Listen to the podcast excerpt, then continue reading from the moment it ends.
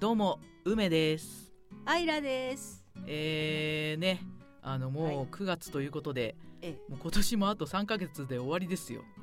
早い。どうするっていう。っていうかあの私ですねうつです。ふつ落ちしてます梅さ もうちょっとね今日はあの朗読取った後なんであのちょっと上がってるんですけどん。あのここ1週間ぐらいですね、はまあ、台風がすごいね3つとか4つとか来てるんでえそれもあるんですけどもうだだ落ちですね。うわ。もう久しぶりに落ちてます。まあでも8月のうちからこんなに落ちててどうすんだみたいな感じですね、まあ、8月っていうか今撮ってる時は8月なんですけど、はい。もう9月の秋分ぐらいから落ちるはずなんですけどね。ええ1ヶ月早いですね。なんでだろう。でも今日会ってる時は全然わかんない。今日はね、ううんんなんかななんかね、うん、いろいろ アップしてきたりとかしてたんでうん 無理やり上げてるっていうのはありますね。まあいいや。とりあえずはい。じゃあ、えー始めましょうか。はーい。アイナッシュへのゆるラジ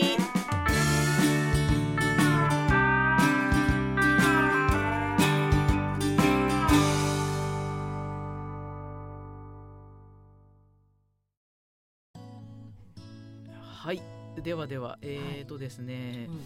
そうですね今日は何から話しましょうって感じなんですけど、ね、これを聞いていいのかどうかわかんないんですけど、えあのずっと聞きたかったことがあって、え 今頃その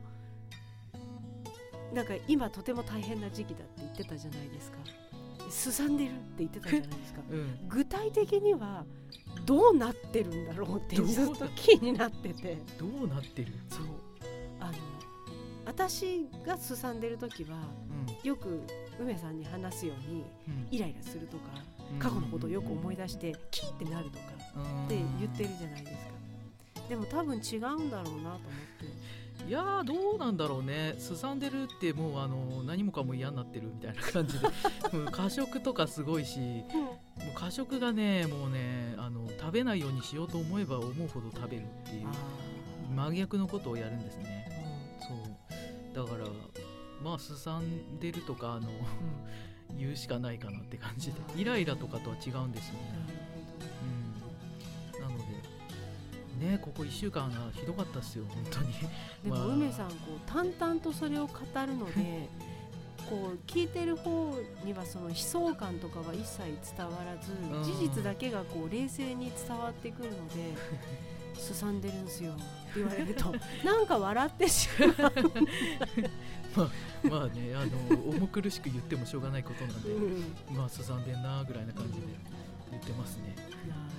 そうなんですよ。であのーここのところねここうん。23日ですけど、うん。まあすさみがマックスっていう感じでいろいろあのーなんていうの昔のあのー古傷みたいのをえぐりえぐられされててなんか、えー？なんかいろんなものが出てきてで今更のようにいやもうでもなんか今更のようになってるっていうことを再確認させられるっていうかうん。なんか昔のあのなんだっけ養成所の頃のこととか、うん。うん。まあ劇団の頃のことはもう遠い昔で あんまり思い出さないんですけど、うん。うん、養成所と事務所のあの っていうか一番ダメだった頃の、うん。あの記憶ねうん。がまた上がってきて、でなんかね、うん、わざわざなんて言うんだろう。ん。うすさんでるっていう。すさむとしか言いようがないんだけど。それは例えば自分でやってしまったことをうん。なんであんなことやっちゃったんだろうっていう方向にすさむ人もいるだろうしやられたことを「チキショーあんなことしやがって」って思ってすさむ人もいるだろうしいろいろいると思うんですけどこう方向性とかあるんですか？方向性はね、うん。まあだからやられたことはもう覚えてないっていうか もう基本まあやったことは覚えてるんだけどうん。この間ねそのやっちまったあのまあ相鬱なんでちょっとやっちまったっていうのが何回何回かっていうか結構あるんですけど 結構あってそのやっちまったやつのあの、数年前ですねやっちまったやつを、うん。あのお詫びの手紙みたいの出しました。まあ、届いてるとは思うんですけど、うんまあ、読んで、うん読んだ人はどういう、ね、どういうことを思うかわかんないですけどとりあえずお詫びの手紙を書いて。うんうん。そう。でだから昔のそのうん養成所の頃とかまああの数年前ですよね、うん、数年前であの事務所にいる時にちょっと躁うつになっちゃって、うん、あのやっちまった挙句に辞めちゃったんですけど そう。しかもその後23年は全く動けず、うん、で最近ちょっと動けるようになってきたからこういうことやってるんですけど、もうねあっという間に時間って過ぎちゃうんですよね。もうもうね気が付いたら数年経ってんですよ。もうあの小学生の頃とかは1年間ってすごい長かったと思うんですけど、もう気が付いたらね56年あっという間ですね。もうでだからもう5年前とか6年前とか、ね、10年ぐらい前のことを思い出してでもうどうにもなんないじゃないですか、うん、でどうにもなんないんだけどあのなんていうのその当時の同期の人とかはちゃんとやってたりとか、うん、あのその6年とか7年分の私のあの人生返してみたいな感じ そそういうなんかねあのすさみみたいなのが来るんですよ どうにもなんないからどうどうにもなんねえよって思いながらすさんでんですけど。でそれで過食とかやってて、うん、過食しても何の足しにもならないんですけど むしろダメなだだけで何にもならないんですけど。そうだからね、うん、あっという間に数年経っちゃうんで、うん、もうだってこれだってやり始めて数ヶ月経ってるじゃないですか。経ってる。ねだからもうねやりたいことはとにかく早くやる、一刻も早くやった方がいいですね。毎毎日毎日、あの一瞬一瞬年取っていくし、あの年取るってことはどんどんあの古くなっていくってことなんで 古い古いのものもいいいいものもありますけど、うん、やっぱね新しいうちにいろんなことやった方がいいです、ね、そう。なんで悲惨な話のはずなのに笑ってしまうのかが 私はさっきからいやいやいやいや。笑うしかないよね。いや梅さんね面白い。なんかこう人を笑かす才能がある気がする。そう そうなのか、うん、いやもうその冷静淡々っていうのが素晴らしい個性ですね。まあね基本抑揚がつかない人だから。そうそうなんだよね。もう抑揚つけないとねちょっとだ今日はおかしすぎる、うん、いちいちツボにはまります。まあいいやであの、うん、才能の話なんですけど、うんうん、まあ、最近ねちょっとあの、某ブログで見たんですけど、才能が、まあ、自分に例えばこういう才能は俺はないんだって思うと、その種は発芽しないらしいんですよ、だから、もうねなんかこう自分にはこの才能があるって思って、あの何の疑いもなくね、うん、思ったらもうどんどん才能が発芽してって、うん、でそれをまああの育てるためには、褒める。褒める。もう俺すげえって感じで褒めていくと、あのね、どんどんどんどん才能があの育っていくっていうブログを見まして。そうすごい分かりやすくて、あの簡単だし簡単っていうか、そう思い込めるかどうかは簡単かどうか分かんないですけど手段としてはすごい簡単ですよね。うん、うん、で実際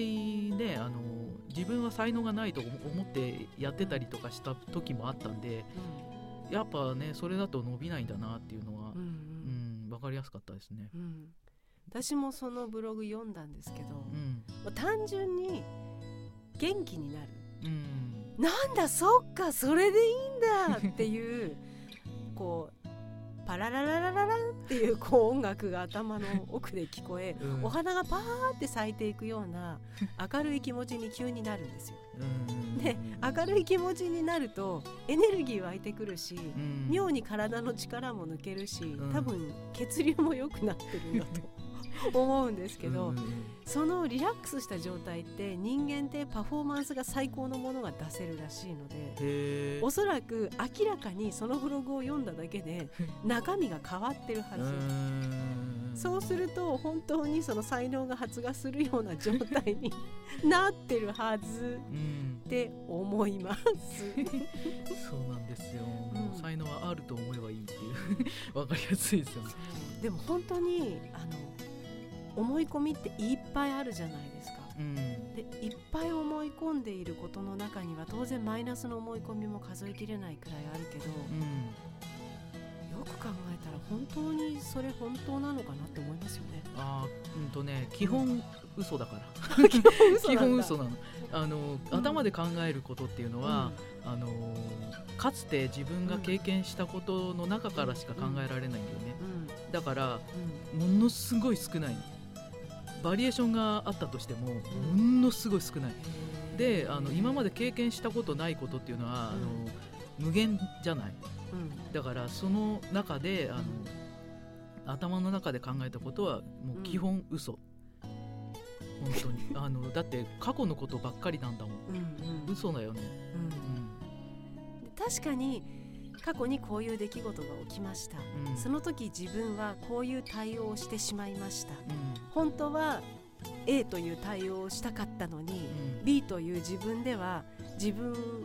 の望ましくない対応しか取れませんでしたと言って後悔してるってことは多分いっぱいあるじゃないですか、うんうん、人間。でそれが次に似たような出来事が起きた時もやっぱり A を選択したかったのに B の行動をしてしまったっていうことを何度も人間って繰り返してるんだと思うんですよ、うん、A になりたいのに A をやりたいのに B をやっちゃったまた B をやっちゃったっていうのを多分何十回も繰り返して自分の思い込みって出来上がってると思うんですけど、うん、それがもしかしたらある日 A ができる人間に変わっているかもしれないっていう。あの そういうこと。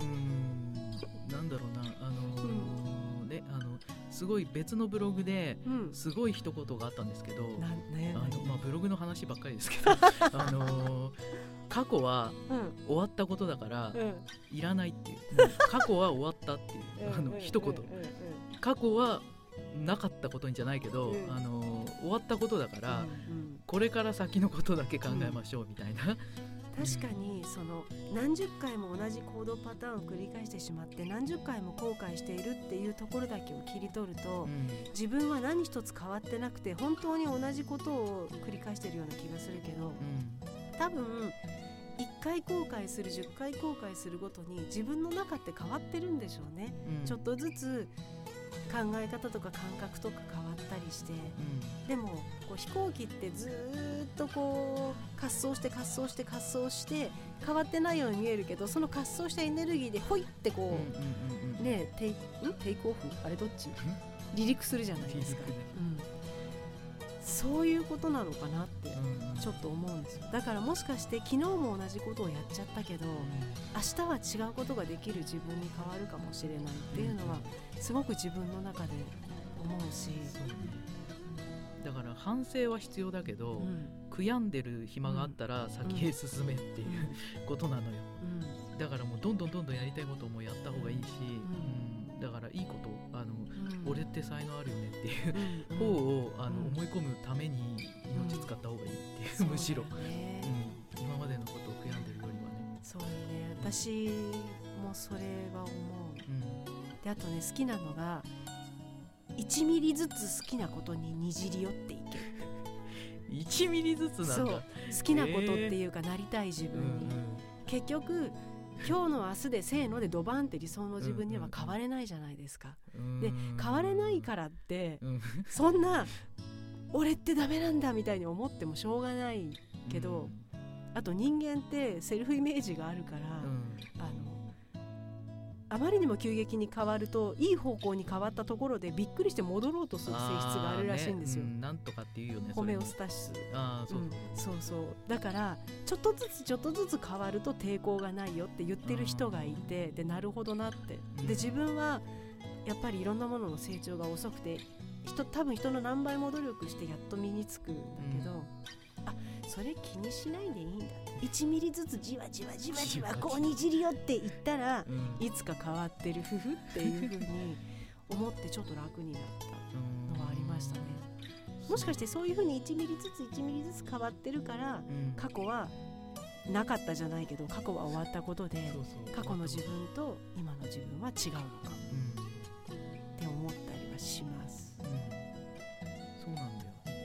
瞬一瞬で変わってるからね。うん。確かに変わった、うん、多分今の私を昔の知り合いが見たら分かんないと思う。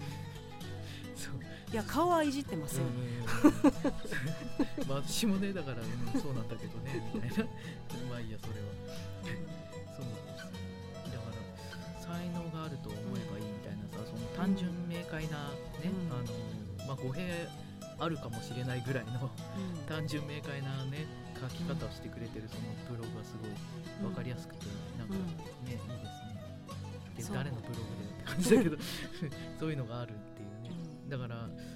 昨日もねなんか昨日私ブログ送りまくってあの アイラさんええらい迷惑してたと思うんですけど。迷惑はしてない。私あのブログをこうね見るじゃないですか、うん、で見て、うん、なんか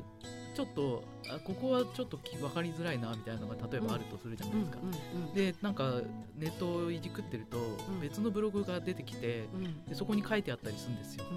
でさらにあでもこの言い方だとちょっと分かりづらいなみたいなのがあったとすると、またさらに出てくるんですよ、だからそういうなんかなんだろう。なんかななんていうのそういうのなんかどんどんどんどんつながっていくみたいな、うん、なんですかね連鎖っていうかね。不思議なことに。昨日なんかポンポンポンポン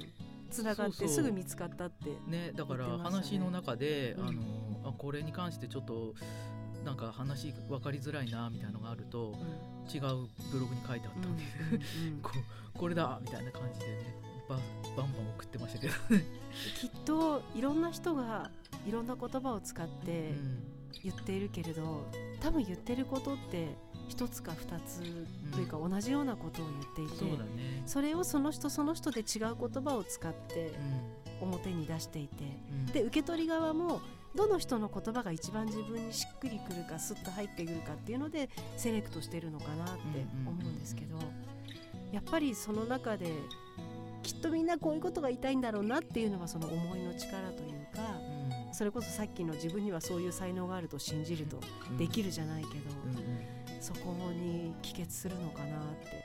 思ったりはします。ね、うん、やっぱ思い込みとかってすごい大事なんですよ、ね、あ思い込みはね大事。そう。もうなんかだから細胞の一個一個が一瞬一瞬入れ替わってるじゃないですか、うん、であのー、ねだからどんどん古くもなってるし でだんだんあのなんていうのかな昔のことはどんどん昔のことでなかったことになっていくじゃないですか、うん、でね、うん、今何の話しようと思ったのか すっかり忘れちゃいました。忘れちゃいましたけど。ありゃ、うん、そう古くなっていくっていうので思い出したので、うん、ちょっと話それちゃうかもしれないんですけど、アンティークとボロっていうのを書いた人がいて、アンティークとボロの違い年月を重ねることで価値が出るか価値が出ないかの違いっていうのを書いた人がいて、うん、じゃあどうやったら年月を重ねて価値が出るかっていうこともちょろっと書いてたんですけど、うん、本物を見続ける。でその人は書いてたんですよ。うん、で本物例えば一流のものに触れ続ける、一流の美術展を見に行く、まあ、一流の映画を見る、それから高級ホテルのロビーに座って行き交う人々を見ているとか、何でもいいんだけど自分がこれが一流だなと思うものの中に飛び込んで、うん、その空気に馴染んでいく、っていうのが一つの方法だって書いてあって、うん、あなるほどねって思ったんですけど。そうね。それは結構よく言われるよね、うん、あの自分のいるところを、うん、なんていうのかな。ちゃんと自覚しろみたいな、そうすると古くなってもボロにならず、うん、骨董品として価値が上がる。骨董品。まあね現現役だけどね。いやそうか現役だよね。現役だけど。まあだから人間国宝みたいな感じで古ければ古いほどいいみたいな。まあ話ちょっと変わっちゃいましたけど。ゆるラジ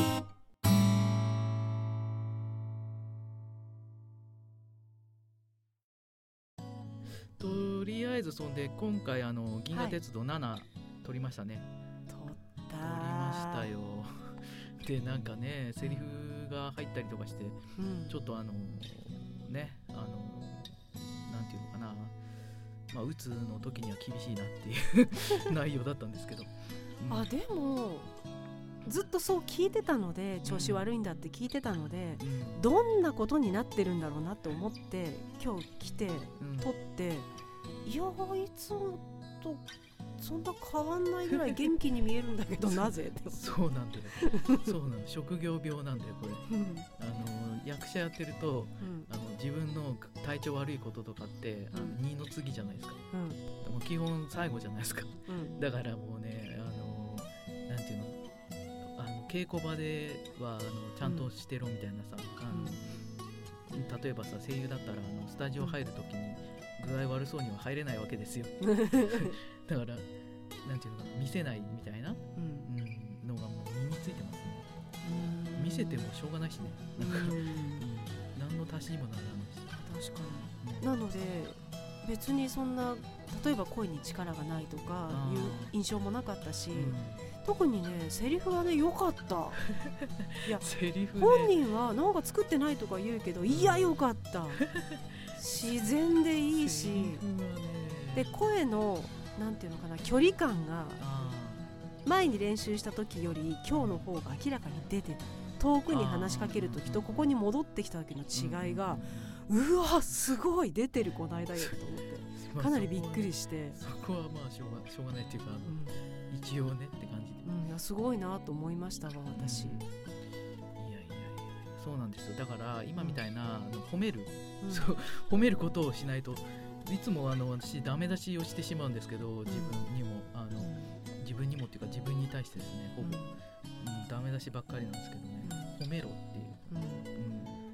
落ち込むよ？ダメ出しすると。なんかね気になっちゃうんだよねいろんな細かいところが。でそれをなんかあの、うん、修正するみたいな作業が身についちゃってて、うん、まあそれはあのね芝居以外の別の作業が結構そういう部分があるっていうか、まあ、衣装とかね大道具とか小道具とか全部やってたんですけど、うん、そういうのってやっぱあの直していく作業みたいな感じじゃないですか。でそれがやっぱ身についてるっていうのと、まあ、芝居って結構ダメ出しもらってやるっていうのがあるんで、自分でもなんか「いやこれは」とかって「今のはちょっと」とかってどんどんどんどんダメ出しダメ出しになっていくんですよね。だから褒めて褒めて伸ばすとかいうの、最近ねこの間も、あのラジオで言ってましたけど、うん、褒めて伸ばすっていうのを意識しないと、なかなか忘れてしまいますね。こうダメ出しというかまあ直していく作業っていうのは全然悪いことじゃないと思うんですよ。うん、でダメ出しをもらうっていうのも全然悪いことではないと思うんですよ。うん、多分ダメ出しに自分はダメだっていう感情が乗っかるので 落ち込むんだと思うんですよ。前読んだ漫画で、うん、まあ、主人公の少年がどんどん成長していく過程で、最初はもう未熟でできないんだけど、うん、それを一個一個あなんだこうすればよかったのかって気づいていくその過程が、うん、まあ前向きで 全くマイナス感情がなく、冷静にあこれがダメだったんだじゃあこうしようって言ってくる、その姿はなかなかねあこれ大事って思いましたね。だから1回やっていやダメだったっつって、うん、2回やってやっぱりダメだったっていう、そのだダメが重なっていくんですよね、うん、それでなんかねどんどんあの深刻になっていくっていう、だからねだからダメなとこよりもなんかいいところを探すっていうか、うん、そういうのそういう目線大事ですね。うん、いましたいました。あの過去に関わった劇団であれこれ前話したっけ？話してないよね、うん、過去に関わった劇団でもともと声もよく出るし歌も上手な男の子がいて、うん、だけど、まあ、人柄的にこう構われやすい感じで、うん、可愛がられているし、まあ、ちょっとからかわれちゃうしみたいな、でも愛されてはいるんですけど、でも彼自身もちょびっとこう気持ちがなんていうのかなデリケートなところがあって、うん、からかわれたりしてる分にはいいけど強く出られちゃうと萎縮しちゃってできなくなっちゃうっていうタイプだったんですよ。で私が入った時はすでにその人がいたので、うん、周りから、まあ「あいつをよろしくね」とかって言われて、うん、まああいつがいるとちょっと大変だろうけどみたいなまあ悪気はないんだろうけど、からかい半分みたいなことを言われた時に、私はカチンときてそういうのが好きではないので。はいはい。絶対にこの子に私は悪いこと言わないと思ってでとにかく誰だって人間なのでいい悪いはあるけれど、うん、いいところだけ見ていいところだけとにかく褒めて褒めて褒めていったんですよ、うん、でもちろん声も出るから、うん、ちょっとでもいい声が出ようもんならいやもうその歌声で救われてこちら助けられたとかっていうふうに本当のことだけを褒めていったら、うんうん、まあ1年後2年後には見事に上手になって、で伸び伸びとした分お芝居にも余裕ができてそうだよね。そういやあれはね本当に褒める効果っていうのを目の前で実感したんですけど、うん、余裕は大事だよね、うん、体が緊張して力が入ると、絶対にあのなんていうのかな共共鳴もしないし、うんうん、だからもちろん声も出ないし物を投げるって言った時も体の筋肉に力が入ってると、結局飛ばないし、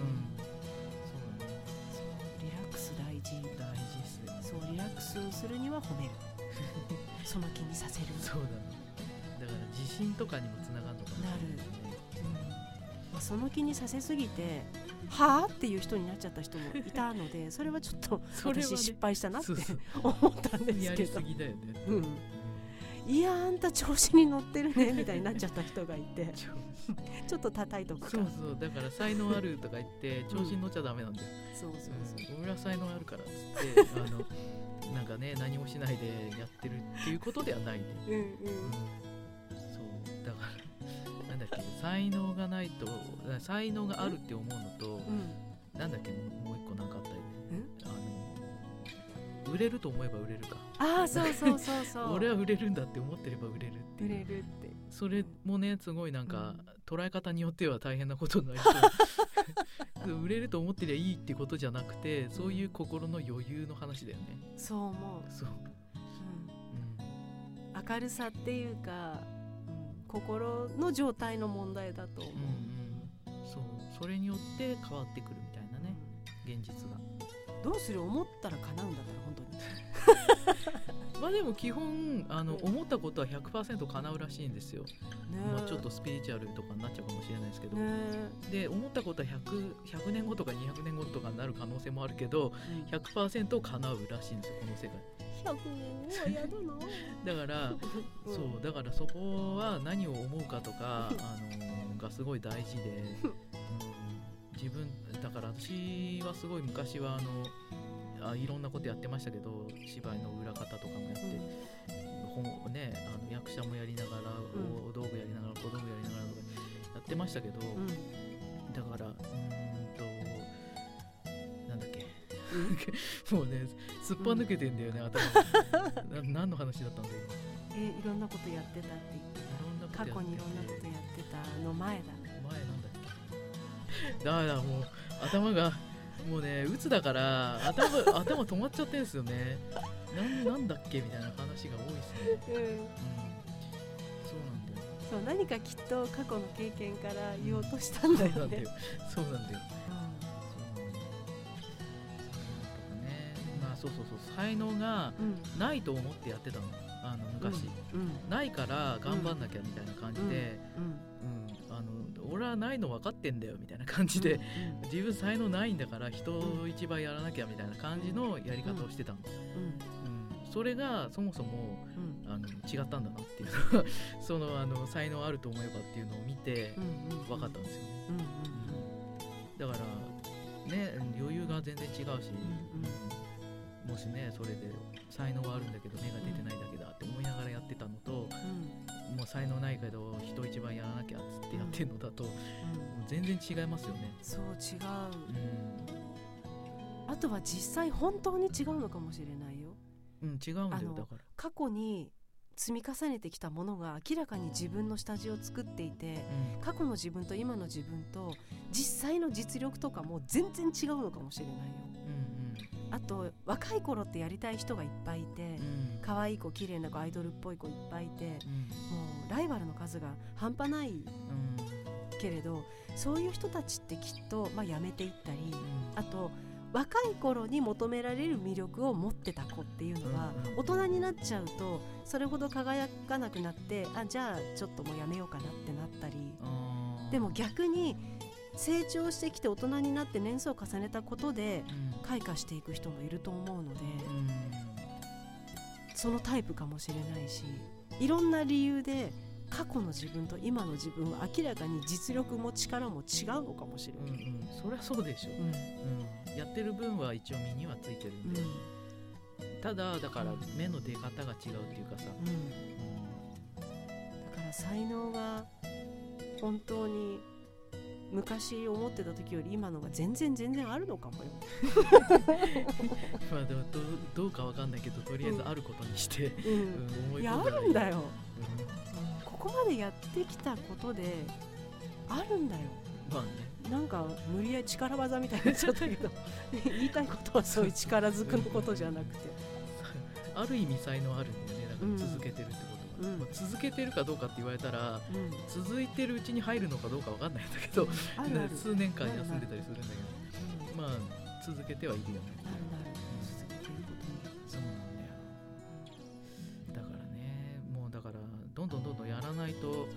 ねあっという間に数年経っちゃうし。戻ったね。年月は早い。そうなんだよ。違う。早い年月は残酷だ。残酷だ時間って残酷だよね。ってい う。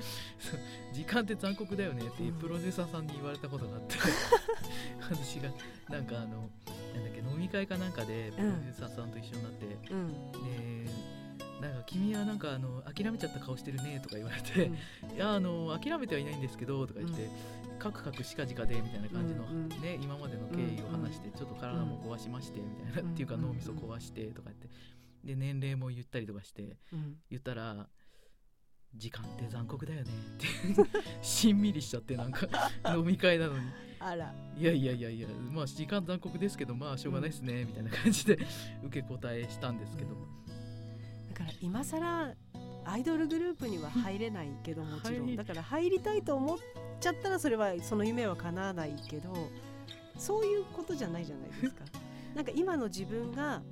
今の自分の最大限の表現をすることでお客さんに何かを届けたいっていう、うん、そういう夢なので、うん、多分そのプロデューサーさんの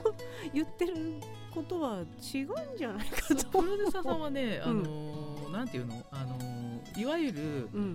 正統派っていうか、うん、あのー、なんていうんだろうな。普通にさこういうふうに人生歩んできたらこうなるよねっていうあの一番なんていうの？ノーマルなところ、の話をしてたから、うん、そっから行くとするとかなりもう、あのいやそこの、ねそのラインにはちょっと乗れないよっていう、うん。別の方向で行くしかないよねみたいな感じで、うん。そのノーマルに行こうとしてたんだけど私は その当時はね、してたけど、まあ、離脱してしまいましたなるほど。こういうふうに行きたいっていうのがあって、うん、そこからは違うよねっていう話だったんだ。そうそう。だから今からなんか例えば、あのアニメの声優になりたいですとか言って、言うとすごい難しいよねっていう、若い子たちいっぱいいるし、あのいわゆるねあの段階みたいのがあるわけよ、でアニメ特にアニメはなんかね,、あのね世代っていうかさ、うん。入り方が難しいみたいで。いきなりまあでもうちの先輩とか40代から入ってたりはするんだけど、うん。いきなりねその、アニメに出るとかいうのってなかなか普通の普通のさこう流れではないみたいで。そうなんだ、うん、あんまないみたいですね。へえ。まあやろうと思えばできるだと思うんだけど、うん、うん、えやっぱり若いうちからやりたい人がいっぱいいて、うん、例えばどっかのなんとかの学校に入りなさいとか、うん、こういうレッスンに通いなさいとか決まった道があるの？まあ決まっちゃってるよね今は。特に。今なんてねなんかまあそれ生き残れるかどうかっていう問題はあるけど、うん、うん、なんて言うんだろう。学校みたいな感じになってるじゃない？だから中学高校みたいな感じでこう流れていく、ね、養成所入ったら事務所入って事務所入ったら、あのまあ、出れる人もいれば出れない人もいるんだけど、その流れがうまくあのもう作ってあるから。その流れ以外から入ってくるっていうのは結構難しいみたいなないとは言わないですけどねあるから。花形の職業なんだねアニメ声優ってそうそう。そう考えると、だナレーションとかさあの、うん、洋画のアテレコとかそういうのとはまた違うみたいでいろいろねジャンルによって違いがあるみたいですけど。そうなんだ、うん、でも今みんな同じ声に聞こえるんだけど。まあしょうがないよね、うん、そういう育て方してるからね、そういえばアニメといえばこの間同じアニメの同じ回の別バージョンを見たんですよ DVD 借りて。あの一回一回頭からダーってアニメ作って、うん、途中で打ち切りになったものが、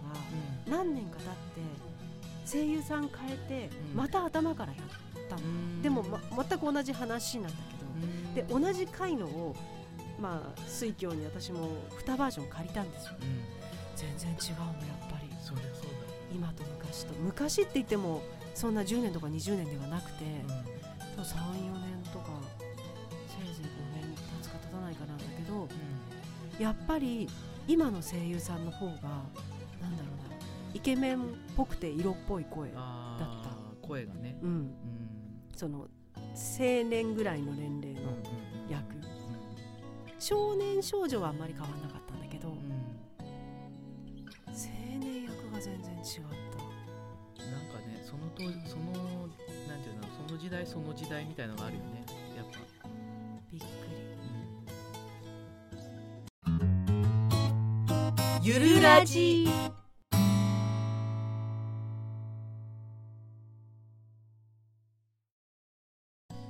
カンパネルラどうなんですか？カンパネルラあのだんだん元気になってきましたけど。あのね最初は、カンパネルラってこういう少年だよなって思ったその少年の性格をやろうやろうとしてたんですよ、練習の時はずっと前の。だけどなんかあまりにも形にはまりすぎちゃってるかなと思っていやいくらなんでも感情動いてるだろうと思って 人間だしと思って、うん、でちょっと元気にしてみた。だけど元気にしてみたところそれをこう聞いたらいやちょっと違う子になっちゃったなと思ってこうまた戻したりとかっていうそういう作業はしてて、うん、この子がこのカンパネルラの性格の子がはしゃいだらどうなるかっていうところがスポンと一発でできればよかったんだけど、でもなんだろうなカンパネルラでもはしゃいでいいのかなって。最初的には思った、うん、シーン的にもはしゃいでるから、うん、なんかこう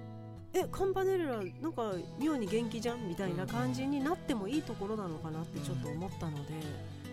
うん、今回はちょっとそんな感じにしてみましたが、うん、だって元気になってあのなんだっけ前回のところで最初だけちょっと深刻で、まあ、今回もちょっと最初深刻でしたけど、すぐ元気になったっていうねくだりがあったから、まあ、子供らしい部分が出てきた。今回の最初は難しくて。いきなりセリフから入りましたもんね、うん、なんだろう。どこまでカンパネルラが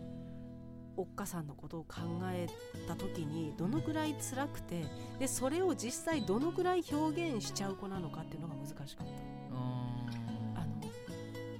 しんどいことを「もう辛いの!」っていうふうに表現するタイプの人間もいれば、じっとこう心に秘める人もいるじゃないですか。でカンパネルは本当は後者だと思うんですよ。そりゃそうだ。そう。だけど子供だし、うん、辛いよとかは言わないそうそう。もうどうしたらいいんだみたいになるよりは、うん、どうしたらいいんだろうっていう感じになるのかなって思ったんだけど、うんうん、そのバランスがなかなか難しくてですね。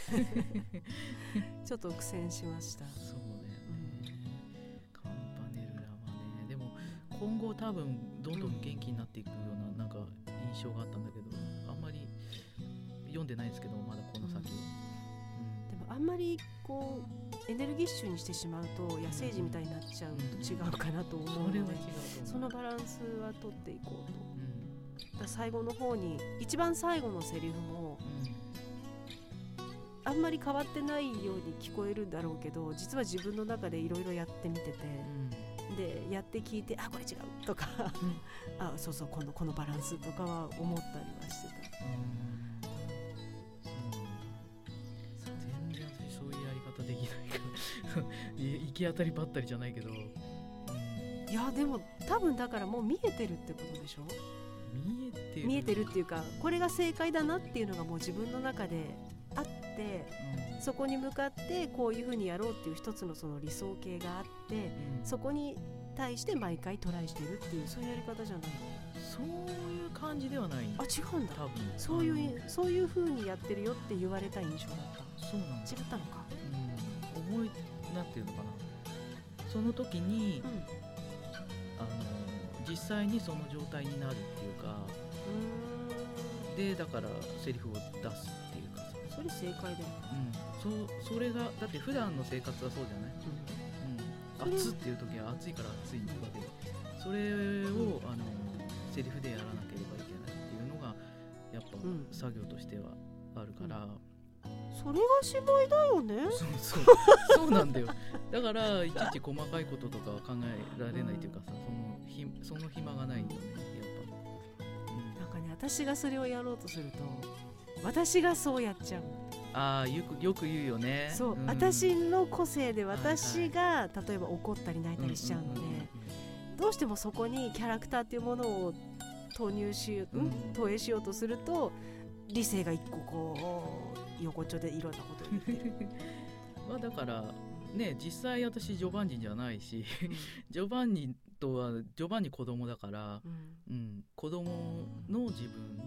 だから本当はそういう考え方をしてこういう性格のその人に自分がなるっていうところまで自分がなってしまわなきゃいけないんだよね。うん、そうだね。でセリフだけの一人一役しか与えられない本当の舞台でセリフの掛け合いだけだと多分それをずっとキープしてられるんだけど、うん、朗読の難しいところは急に冷静にナレーションになったりとかするから、うん、その切り替えがすごい大変そうだね。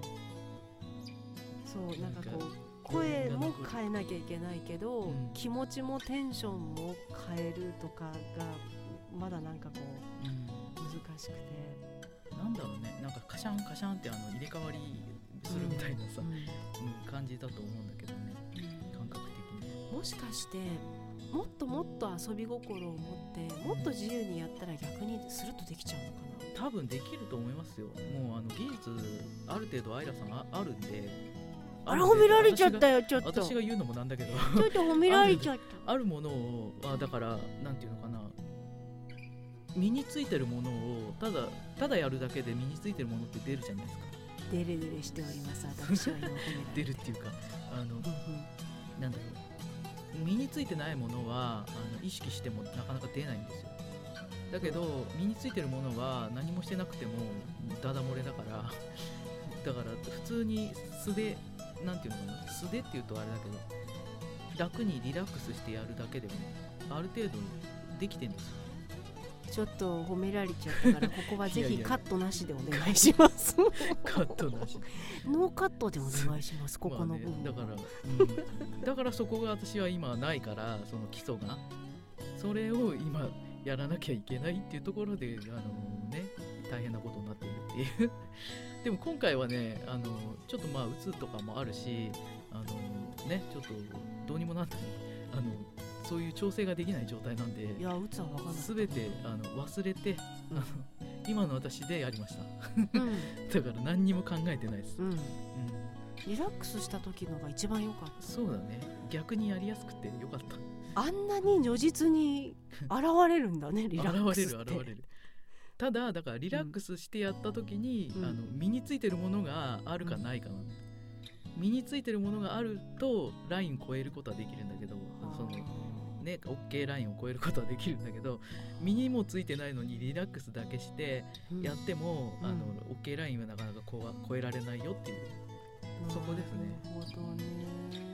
そのね基礎をやらなきゃいけないっていうかもうねだからやればやるほどどんどん落ちていくっていう弱っていく、でも梅さんセリフめっちゃ良かったセリフ。セリフすごい良かった。本当ナチュラルで本当にそのそこにその人がいるっていう感じで大変に良かったございます。私的にはもう全然納得してないんですけどそれはあのねその何自分の納得は脇に置いといてみたいな感じでとりあえず褒められたことを受けようみたいな。そう。受け取って。そう。ね。そうするとどんどん伸びていくと、うん、でまあ7今回やったでしょ、うん、で89ってまだあるじゃないですか。銀河鉄道、うん、でますます登場人物が増えてくるじゃないですか。まあね、2人でどもどこまでやれるかじゃないけど。そうそうでいろんなキャラクターがまた出てくるじゃないですか。うん、楽しみでもある。ね、そうでもそういう中であまりにもいっぱいキャラクターが出過ぎちゃうのでもう考えてられないから遊んでゆるゆるやっちゃった方がいいのかなって思ったんですよふと。うんうんうんまあ適当にやるっていうことではなくて、うん、まあ、ちゃんとはやるけど、うん、リラックスしてやるってことだ、うんうんうん、そう、ね、もうそうしよう。多分ねそうしないとできないと思う。あんだけ人が出てくると、うん、でセリフもどんどん多くなるし。そう。そうしよう、うん。うん、っていうところで、はいえー、次ですが、えー、アイラのつれづれコーナーと梅の引用遊びコーナーです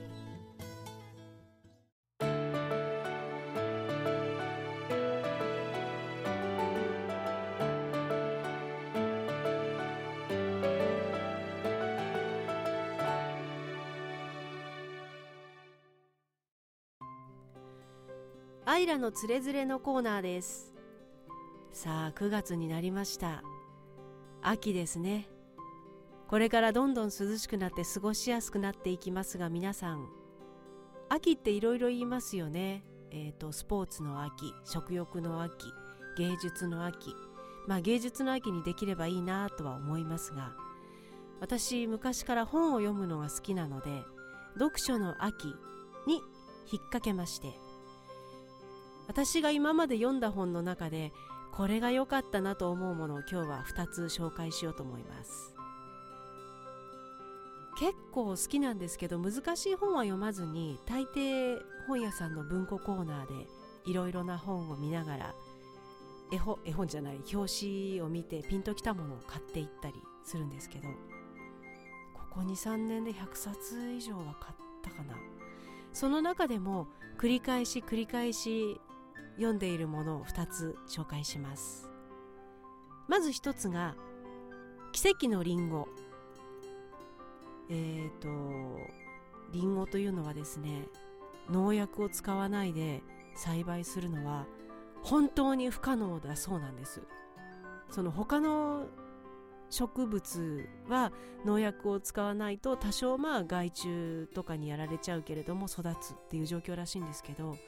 品種改良が進んだリンゴ甘くて大きくなったリンゴはとっても弱くなってしまって絶対に農薬を使わないと栽培できないと言われてるらしいんですがそのリンゴを無農薬栽培で成功させた木村明則さんという人のあのお話ノンフィクションテレビで放送したものが実際本になってます。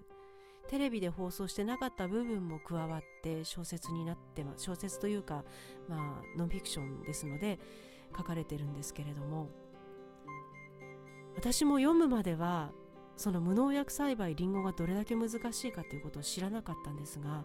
読んでその難しさとそこに挑戦することに対して周りからのいろんな誤解とか非難とかに打ち勝っていったこの木村明則さんの強さっていうのを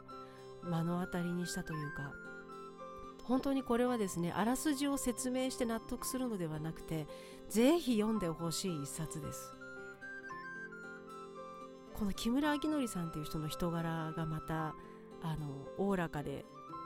いつも笑ってる。歯がない口でいつも笑ってるっていうことで書かれてるんですけど小説小説じゃないこの本の中に出てくる木村明則さんは本当に眉間にしわを寄せて難しい顔をして悩んで苦しんでっていうところもいっぱい書いてあります。生きる勇気が湧いてきます。本当にあの自殺したいぐらい悩んでた人がこの本を読んで生きる希望が湧きましたって言ってお便りを書いたりしてるそうです。ぜひあの手に取ってみてください。それともう一冊。小川糸さんという人が書いた「鶴亀助産院」というこれは小説です。ドラマ映画にもなりましたのでストーリーをご存知の方もいらっしゃると思いますがやっぱり映像になったものと小説は違います。他に「食堂カタツムリ」っていう小説もこの人書いてましてそれも映画かなになってます。他の小説はこの人の書いたものちょっとゆったりしたアンニュイな香りのするものも多いんですけどこの小説は生きるエネルギーに満ちてます。最初に食べるシーンが出てくるんですけどその料理が美味しそうなのとあとはその食べていく人たちの明るさ笑い生きるエネルギーこれが文章からバンバン伝わってきます。ただ私が進めたかったのはそこではなくて女性に生まれてよかったなって思う本でした。鶴亀助産院というからには助産婦さんの話なんですけどそこに集まってくる人たち妊婦さんだったりもう子供が産めない人だったりそれから赤ちゃんを産むっていうことでお母さんを亡くしてしまった人だったりいろんな心の傷を持った人がここの助産院に集まってくるんですけどみんなその傷を心の奥底に秘めながらも毎日明るく元気に生きてるんですね。私の友達で子宮筋腫になっちゃった子がいてちょっともう妊娠は無理。って言われてまだ若い頃だったので本当にショックを受けたらしいんですけどその子が先生にあなたが抱えている怒りとか抑え込んでる感情がやっぱり禁酒になってしまったって言われた時納得したらしいんです。自分が女に生まれたことが嫌で嫌でたまらなかったってその子が言ってたんですがそういう女性であることを否定しまう感情とかもそういう病気になっちゃうっていうことがあるみたいです。その子にその本を勧めたことが良かったのか悪かったのかわからないです。同じ言葉でも人によっては元気をもらえることもあれば絶望の底に落とされることもあると思うのでもしかしたらその本を読むことでかえって傷ついてしまう人がいるかもしれないですが私は少なくともこの本を読んでああ女の子に生まれてきてというか女性に生まれてきてよかったなと思いました。今日お話しした2冊の本は2つとも生きるエネルギーを与えてくれます。まあそんな重たい気持ちじゃなくても読み物としても本当に面白いのでもし秋の夜長に何か読んでみたいなと思ったらこの2冊手に取っていただけたらなと思います。今日は本のご紹介をしました。以上アイラのつれづれでした。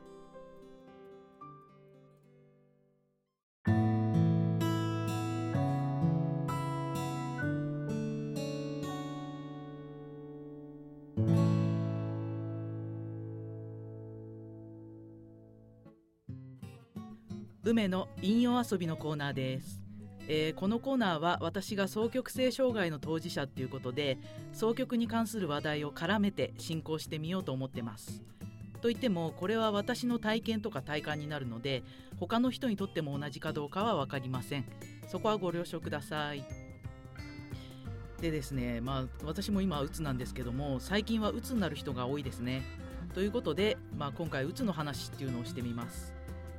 でえっとですね、私の体験からなんですけどもうつになろうとするっていうか例えば脳を壊したいなっていう時は脳に無理をさせる酷使するっていうのがね本当にてきめんです。でえーと、何でもそうなんですけど無理をすれば壊れるっていうのがあって壊れた部分っていうのは弱ってますので以前と同じ使い方ができなくなっちゃいましたね。もうそうするともうあとは脳が楽なことをするしかないっていう感じです。でなのであのうつの人っていうのはもう楽なことをすればいいと思います。動けなかったら動かなくてもいいし、まあ、悲しいんだったらまあ泣いてもいいしあのね、あの脳が脳が楽になってふってあの緩むことをするっていうのが一番いいと思います。ただあの死にたくなっても死なないでくださいね。あのそれもまあ症状なんですね。症状なんですよ。であの私もですねあのおうつで指一本も動けない時にですね、まあ、あの死にたくなってたんですね。まあ、っていうかもうあのもう生きるのが無理だと思っててあのなんでかっていうともうこの世界難しすぎてあのもう無理もう無理もう無理っていう感じだったんですけどであの動けないのであの全身のね細胞とか臓器とかの皆さんに もうあの稼働稼働するのやめてくださいって言って 訴えてたんですね。訴えることしかできなくて訴えました。でもね誰一人として聞いてくれなかったんですよね。もうね細胞の1個も私の言うことなんか聞いてくれなかった。だからもう脳っていうのは司令塔じゃなかったんですね。であのもうあの私の言うこと聞かないんだったらもういいよっつってあの私はですねあの脳はもう生きようとするのをやめました。でだから今はもう臓器とか細胞とかが勝手に生きているっていう状態なんですね。なのでもう細胞の一個も言うこと聞いてくれなかったっていうのはやっぱ誰も死にたくないんです。あの細胞の一個一個もあの臓器の一個一個も絶対死にたくないんですでなのであの死にたい気持ちっていうのがあるとしたらそれは症状なんです。脳が誤作動を起こしてそういうふうに思わせてる。だからもうね死にたい症状出てんなーって思ったらまずあのちょっと離れてできればね眺めてスルーしてであの休んで回復してくればそんな気分っていうのはなくなるんですよ。実際私もそうだったんですけど休めばいい。死ぬ死ぬな休めって感じで。そう。であの脳が弱ってる時っていうのはあらゆるものが刺激が強いんですね。もうあの光とか音とかも刺激が強いです。なので悪化してしまうので音も光もない静かな場所で何もせずに休んでいるっていうのが一番治りが早いと思います。だからもう生活リズム整えようとか そんなのはねもうどんどん回復してからでいいです。よく言われるんですけどねそんなねあの指一本も上がんない人が生活リズム整えようとしたって無理なんであのまあ他の病気とか怪我と同じですね。できるようになってきたら少しずつできることをやっていく。であの結果としてねその方が治りが早いと思います。でまああの私の場合は双極性障害なのでうつの後には層が来るのであの脳を酷使して押しつぶした分だけ反動で上がるんですね。なのでその波を緩やかにしていくっていうためにも脳が楽で脳が気持ちいいっていうのがすごい大事なんです。だからもう楽をするっていうのはね楽をすることに罪悪感なんていらないですね。もう誰もが楽に生きていいし逆にもう楽に生きないと反動で迷惑かけちゃうんですね。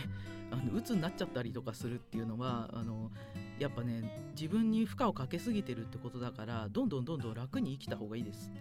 だからまあ自分のためにもだし、まあ、みんなのためにも楽に生きるっていうまあ鬱になったことない人もですねあのパーツの取り替えっていうのができないですね人間って。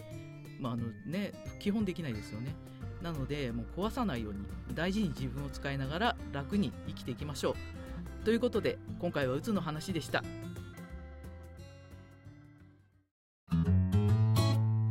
ゆるラジ。